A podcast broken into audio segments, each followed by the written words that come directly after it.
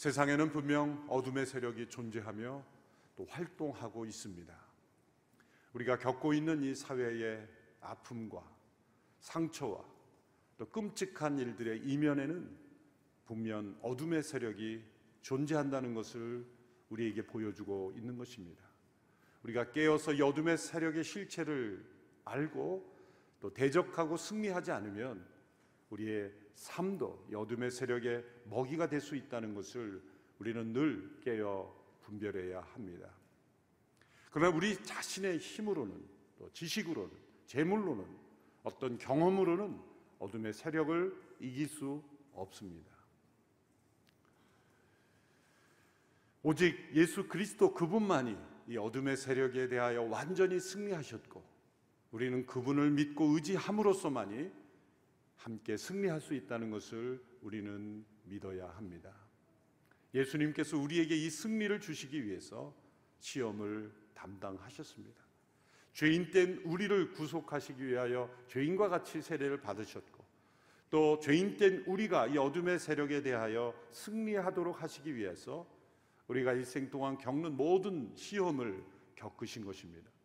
그리고 그 시험에서 승리하심으로 우리에게 승리를 선물해 주신 겁니다. 첫째 아담은 그 시험에서 패배하였죠. 그리고 그래서 우리 모두가 다 어둠의 세력의 종이 되었지만, 둘째 아담이신 예수 그리스도는 그 시험에서 승리하심으로 그를 믿는 모든 자에게 이 승리를 주시는 분이 되신 것입니다. 마태복음 사 장에 예수님이 받으신 이 시험에 대해서 여러 차례 말씀을 드렸습니다. 몇 주 전에는 전염병의 시험을 어떻게 이길 것인가에 대한 말씀을 드린 적도 있습니다. 오늘은 이 가스펠 프로젝트의 본문의 흐름 속에서 또 새로운 각도로 이 말씀을 살펴보고자 합니다. 일 절에 보면 예수님께서 성령에 이끌려 광야에서 금식하며 마귀에게 시험을 받으셨다, 이렇게 되어 있습니다. 성령에 이끌리시는데 마귀에게 시험을 받았다. 서로 맞지 않는 것 같이 보여집니다. 그러나 이런 뜻입니다. 성령에 이끌리셔서 공생애를 시작하신 예수님, 그 예수님을 공격하기 위하여 이제 어둠의 세력들의 움직임이 일어나는 것을 성령님이 아신 것이죠.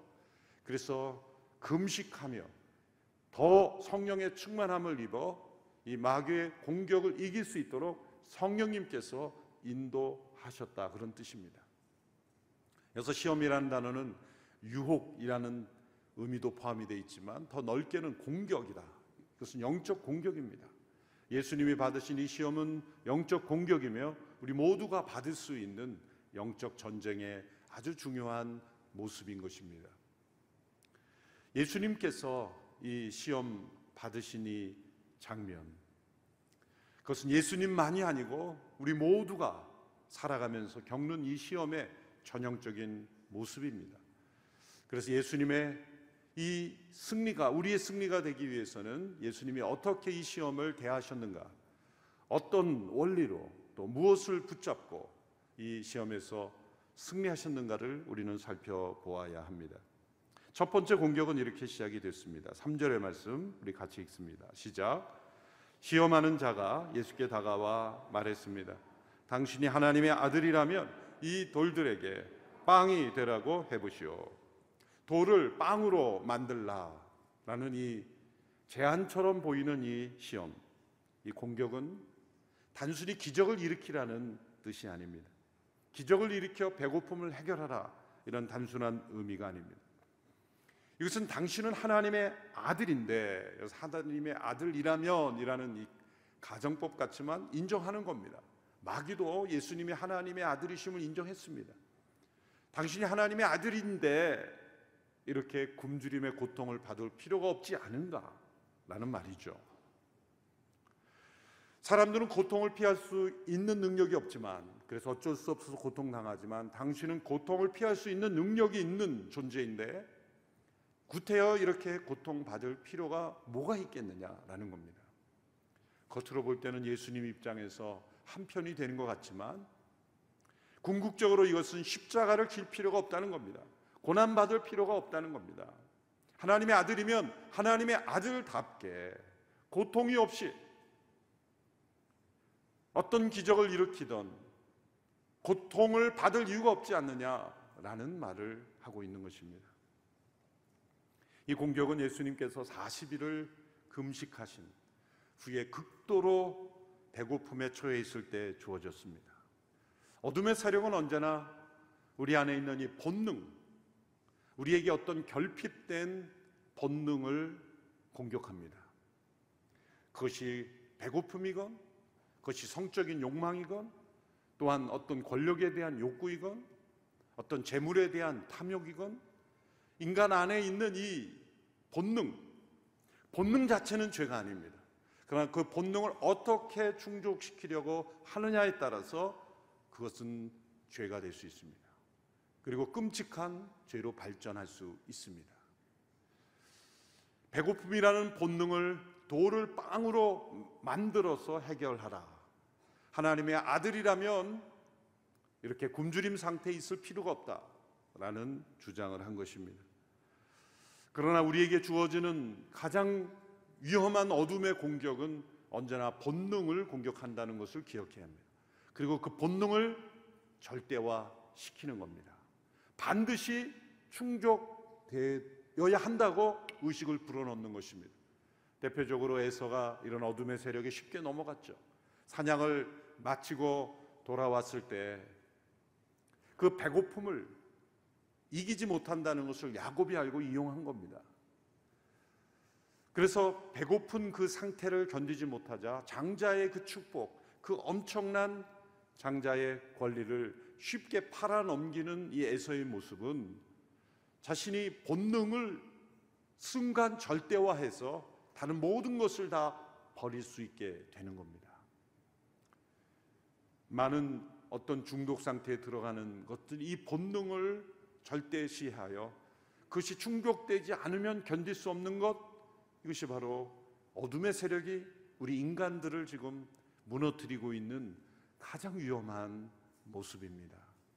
세이스 루이스가 오래전에 이런 글을 남겼습니다. 우리가 저지를 수 있는 가장 위험한 짓은 자신의 본성에 있는 본능 중 하나를 골라 무슨 대가를 치르더라도 꼭 따라야 할 사항으로 절대시하는 것입니다. 절대적 지침이 된 이후에도 우리를 마귀로 만들지 않을 본능은 없습니다. 번역을 직역으로 해서 좀 어색하지만 이런 뜻이죠. 뒤집어 보면 우리의 본능을 절대시하면 우리는 마귀처럼 변한다는 겁니다. 자신 안에 있는 어떤 본능을 어떤 대가를 치를지라도 만족시키려 한다면 우리는 마귀처럼 변하게 됩니다. 하나님께서 이 세상과 인간을 창조하실 때 두 가지 중요한 법칙을 만드셨습니다. 첫째는 자연 법칙입니다. 이것은 과학으로 발견될 수 있는 하나님의 창조 질서입니다. 중력의 법칙, 또 연력학 법칙, 다양한 이 자연 속에 숨어있는 이 법칙들, 동물과 식물과 그런 모든 자연 우주에 담겨있는 어떤 법칙들이 있습니다. 하나님의 창조하실 때 그 법칙 가운데 이 세상이 존속되도록 만드신 것입니다. 만일 이것을 어길 경우에 어떻게 됩니까? 엄청난 대가를 치르죠. 중력의 법칙을 어기면 어떻게 됩니까? 높은 곳에서 그 법칙을 무시하고 뛰어내리면 죽습니다. 엄청난 대가를 치르게 되는 거예요. 그만큼 이 자연 법칙은 우리가 지켜야만 하는 것이고 또 경험을 통해서 지키게 됩니다. 두 번째 하나님 만드신 중요한 법칙은 인간 안에 있는 자연법입니다. 도덕률이라고도 부를 수가 있습니다. 인간 본성의 법칙이라고도 부를 수가 있습니다. 이것은 옳고 그름을 따지는 능력입니다. 이 자연 법칙은 선택의 여지가 없습니다. 그래서 인간들이 잘 도전하지 않습니다. 그리고 자연 법칙을 무서워하고 존중합니다. 그런데 인간 안에 있는 이 자연법은 인간이 스스로 선택할 수 있다고 생각하기 때문에 이 선택으로 자꾸 이것을 어기려고 하는 거예요. 그것이 타락한 인간의 죄의 모습이죠. 그래서 문제가 되는 것입니다. 근데 분명한 것은 인간 안에 이 자연법, 자연법이라고 하는 것은 가르쳐주지 않아도 안다는 겁니다. 교육을 하나도 받지 않은 사람, 글도 배우지 못하고 또 교육기관에서 교육을 받지 않은 그러한 상태에 사는 사람일지라도 거기에 가보면 도덕률이 있어요. 저 아마존의 밀림숲에, 저 아프리카의 어떤 교육의 혜택도 받지 못한, 학교도 전혀 없는 그곳에도 가면 나름대로의 도덕률이 있습니다. 우리가 함께 살기 위해서는 지켜야 될 룰이 거기에 있어요. 어떤 선진화된 법의 체계는 없을지라도 보이지 않는 룰이 그곳에도 있습니다. 그럼 어떻게 생겨났을 거예요?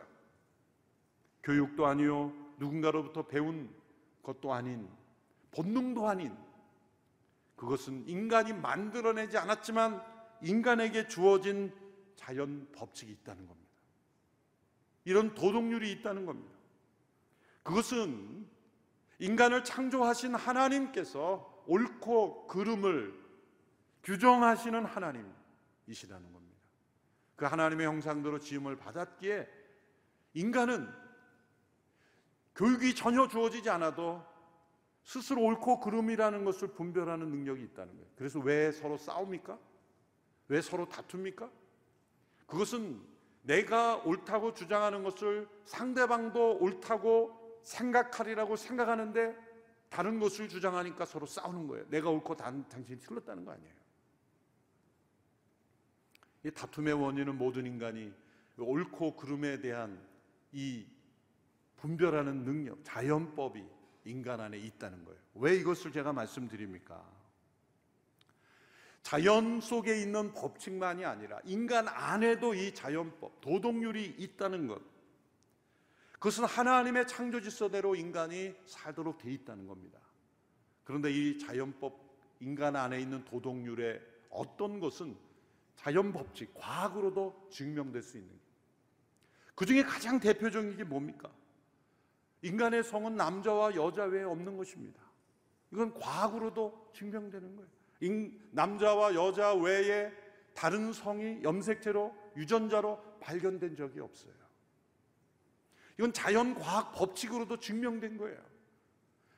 보세요. 중력의 법칙을 어기고 열역학 법칙을 어기고 우리가 자연 속에 발견된 과학의 법칙을 어기면 어떻게 되는지를 우리가 잘 알고 있어요. 그렇다면 남자와 여자 외에 다른 성이 없는 이 과학으로도 증명된 자연 법칙을 인간이 어기게 되면 어떻게 됩니까? 엄청난 대가를 치르는 거죠. 그것은 자연 법칙일 뿐만 아니라 인간 안에 있는 도덕률 위기도 한 거예요. 그래서 더 큰 위기가 오는 것입니다. 이천십육 년에 뉴욕주에서는 서른한 개의 성을 인정했습니다. 서른한 개. 인간의 성이 무슨 아이스크림입니까? 서른한 아이스크림입니까? 서른한 개의 성을 자기가 선택하는 거예요. 성의 이름이 재미, 젠더 퀴어, 젠더 플루이드, 앤드로 뭐, 뭐 읽지도 다 못하겠어요. 하여튼 이런 성들이 서른한 개. 남자와 여자 외에 이 성을 자기가 이제 태어날 때는 X라고 해놓고 그 다음에 자기가 선택하는 거예요. 이 자기가 선택한 성을 다른 사람이 인정하지 않을 때는 이십오만 달러의 벌금을 냅니다. 무슨 시설 사용이나 채용이나 모든 면에서 자기가 주장하는 성을 모든 사람들이 받아들여야 돼요. 그래, 당신 그 성이다. 남자와 여자 외에 존재하지 않는 이 성을 제삼의 성이 아니라 서른한 개 혹은 수십 개의 성을 인정하게 될 때 이것은 자연 법칙을 어길 뿐만 아니라 인간 안에 있는 도덕률을 무너뜨리는 겁니다. 이미 오래전에 씨에스 루이스가 순전한 기독교라는 책에서 이러한 도덕률은 마치 수학의 세계와 같다 이런 말했어요. 여러분, 수학의 공식에 반기를 드는 학생 봤습니까? 그것을 받아들이느냐 아니면 자기가 모르느냐지 나는 그거 인정할 수 없습니다 라고 거부하려면 그의 문제점을 지적하고 또 다른 법칙을 스스로 만드는 것만이 유일한 길입니다. 아인슈타인의 상대성 원리를 나는 받아들일 수 없습니다. 왜 나에게 그걸 강요합니까? 라고 대드는 학생 없어요. 왜 그렇습니까? 그 수학의 세계는 자연 법칙 안에 있는 질서를 가져온 수치화된 법칙이기 때문이에요. 그래서 학생들은 선생님이 가르쳐주는 수학 공식에 대하여 반기를 들지 않습니다. 이 수학의 가장 기초적인 시작이 뭡니까? 산수죠. 일 더하기 일은 이. 이 간단한 등식. 그런데 어느 학생이 이렇게 주장하기 시작합니다. 선생님, 왜 일 더하기 일은 이뿐이어야 합니까? 왜 삼은 안 되고 사는 안 됩니까? 저는 삼이 더 마음에 듭니다. 일 더하기 일은 삼이어야 된다고 저는 느낍니다. 그런데 거기에 동조하는 학생들이 일어나기 시작했어요. 나도 그렇게 느껴. 삼이 더 맞는 것 같아.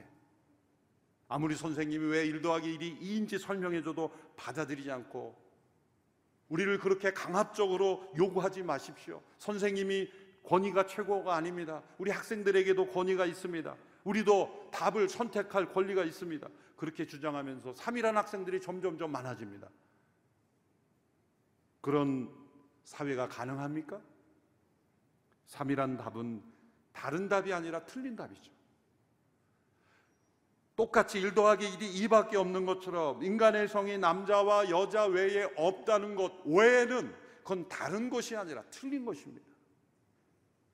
그럼 일 더하기 일은 이밖에 답이 없다라고, 나머지는 다 틀렸다고 학생을 가르치면서 우리의 자녀들이 왜 남자와 여자가 두 가지 성밖에 없습니까?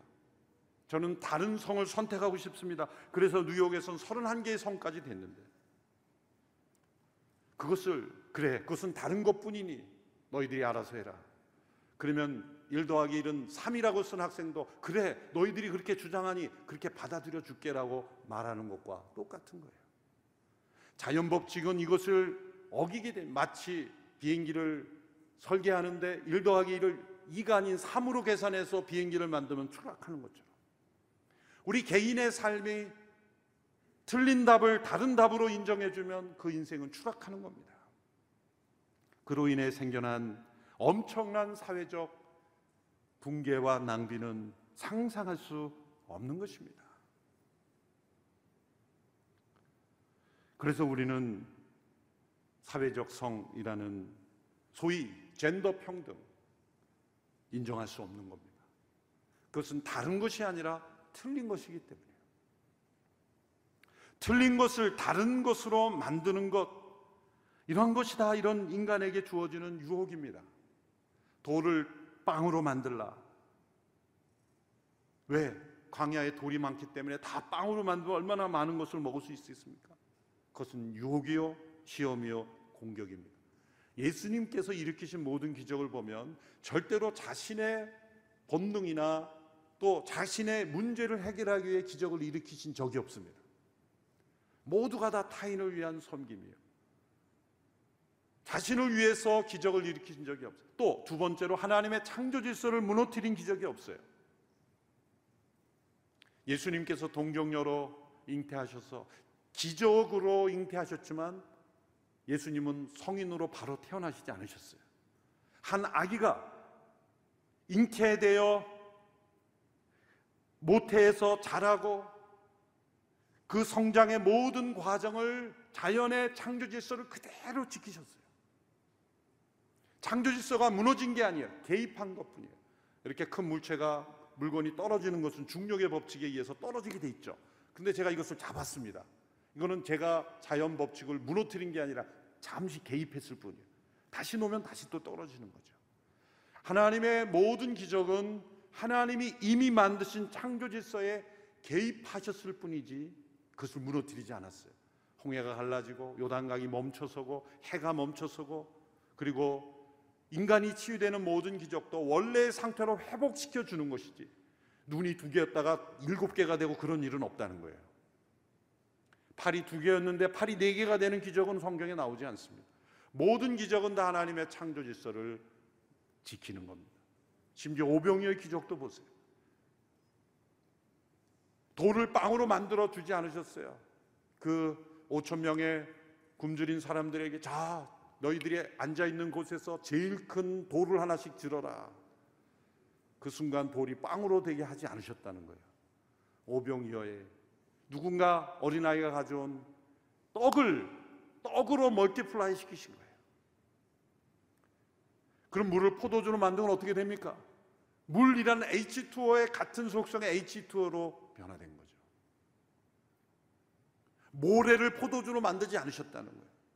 하나님의 창조 질서 가운데 지켜진 거예요.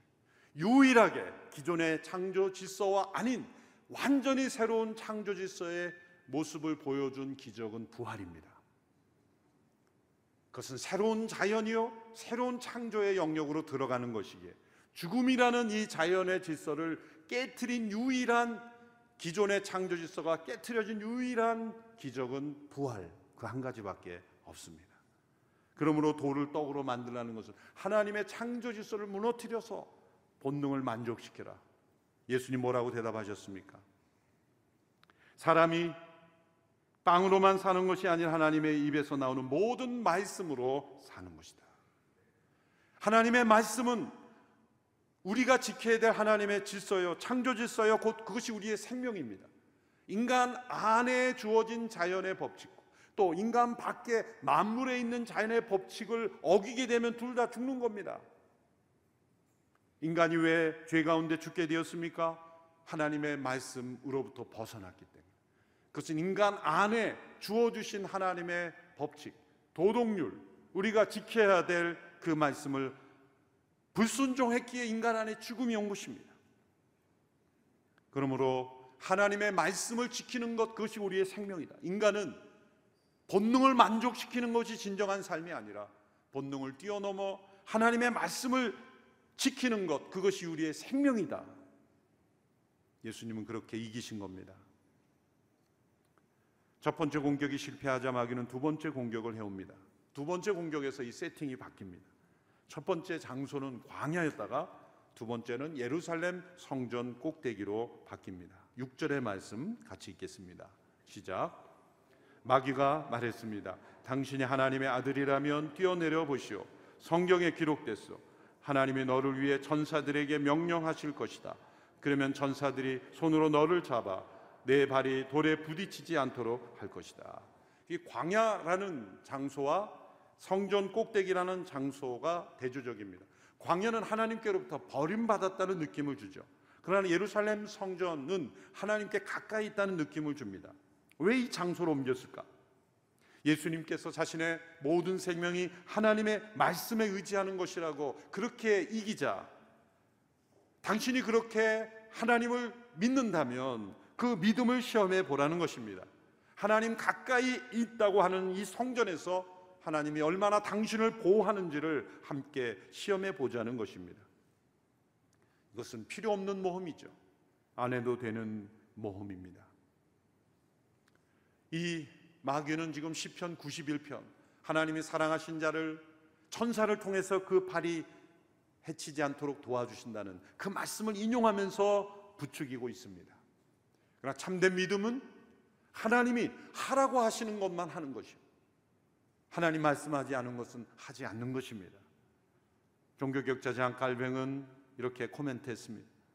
사탄은 예수님이 불필요하게 위험한 상황에 자신을 노출시켜서 어리석고 헛된 확신을 갖도록 해서 자신이 갖고 있는 능력의 의미를 왜곡하도록 권했던 것이다.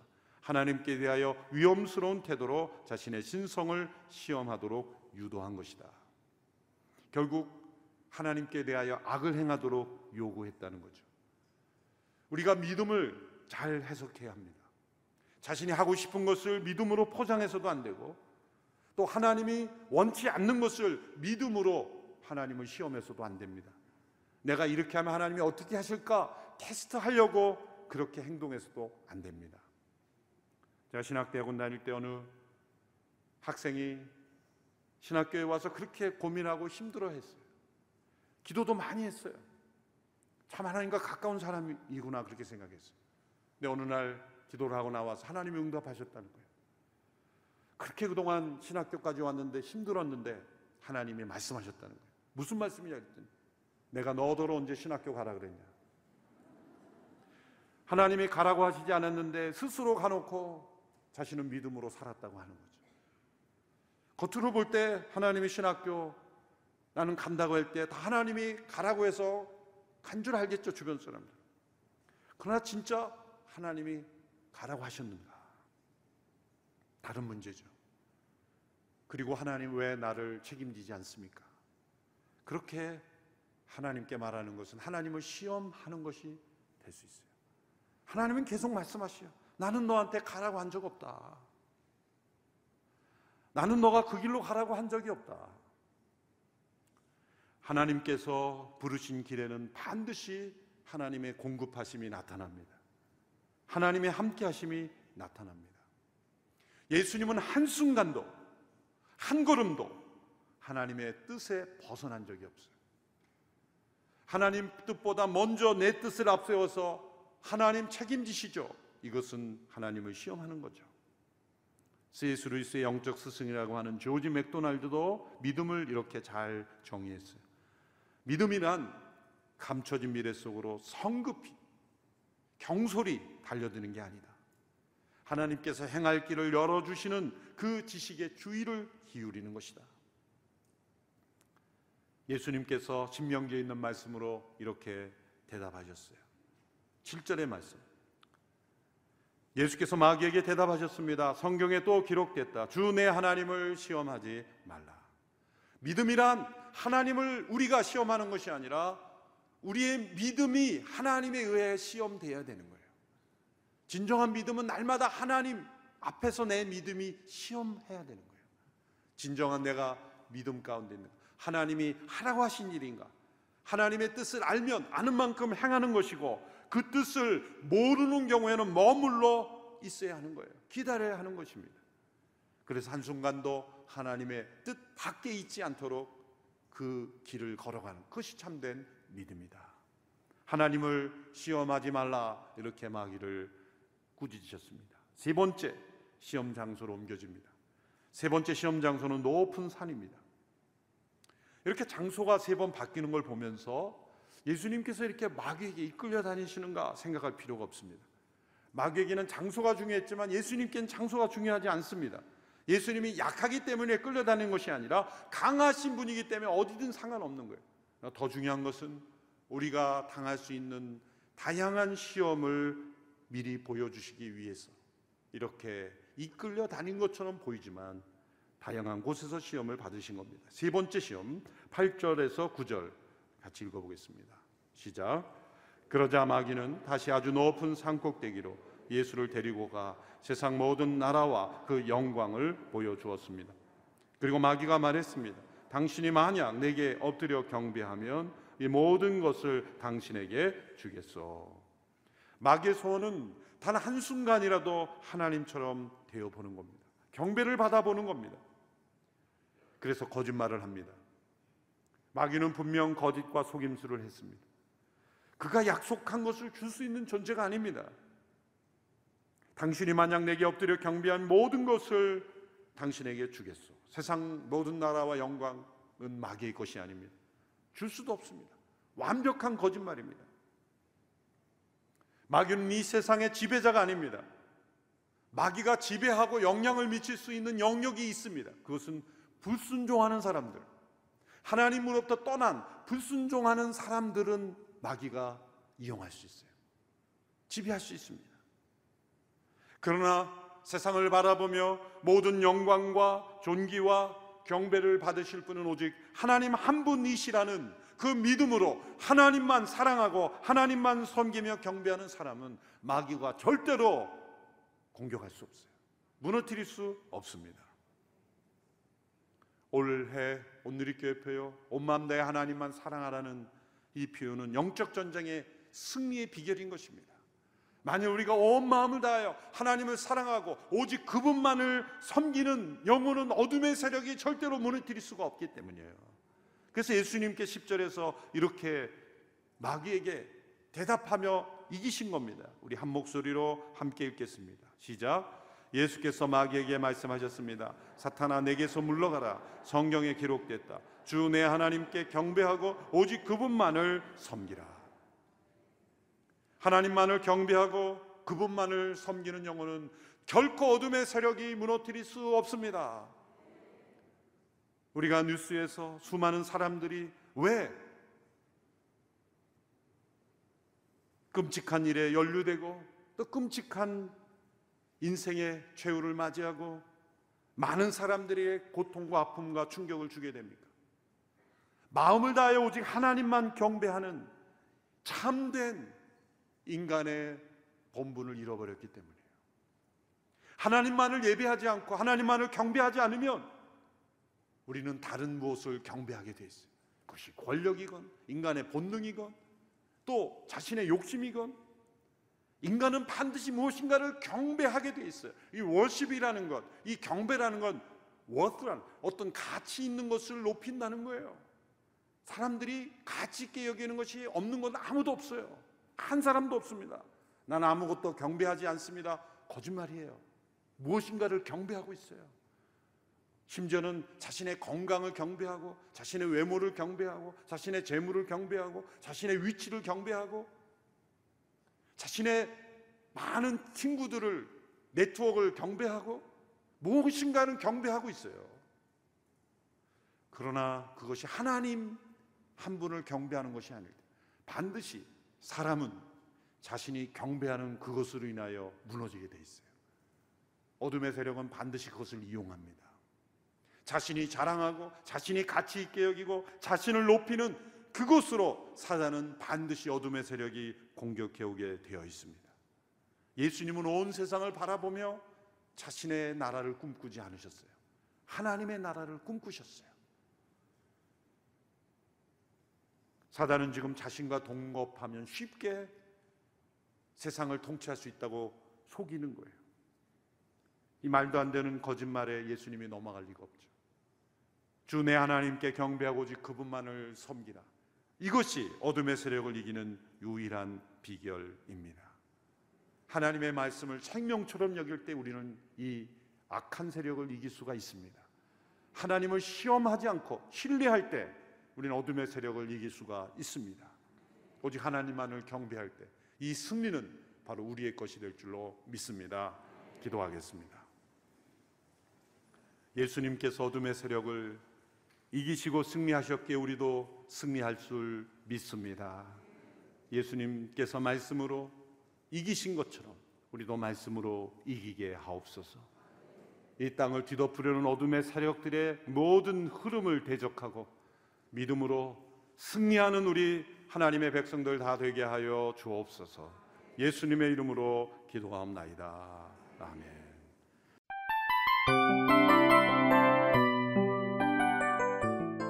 이 프로그램은 청취자 여러분의 소중한 후원으로 제작됩니다.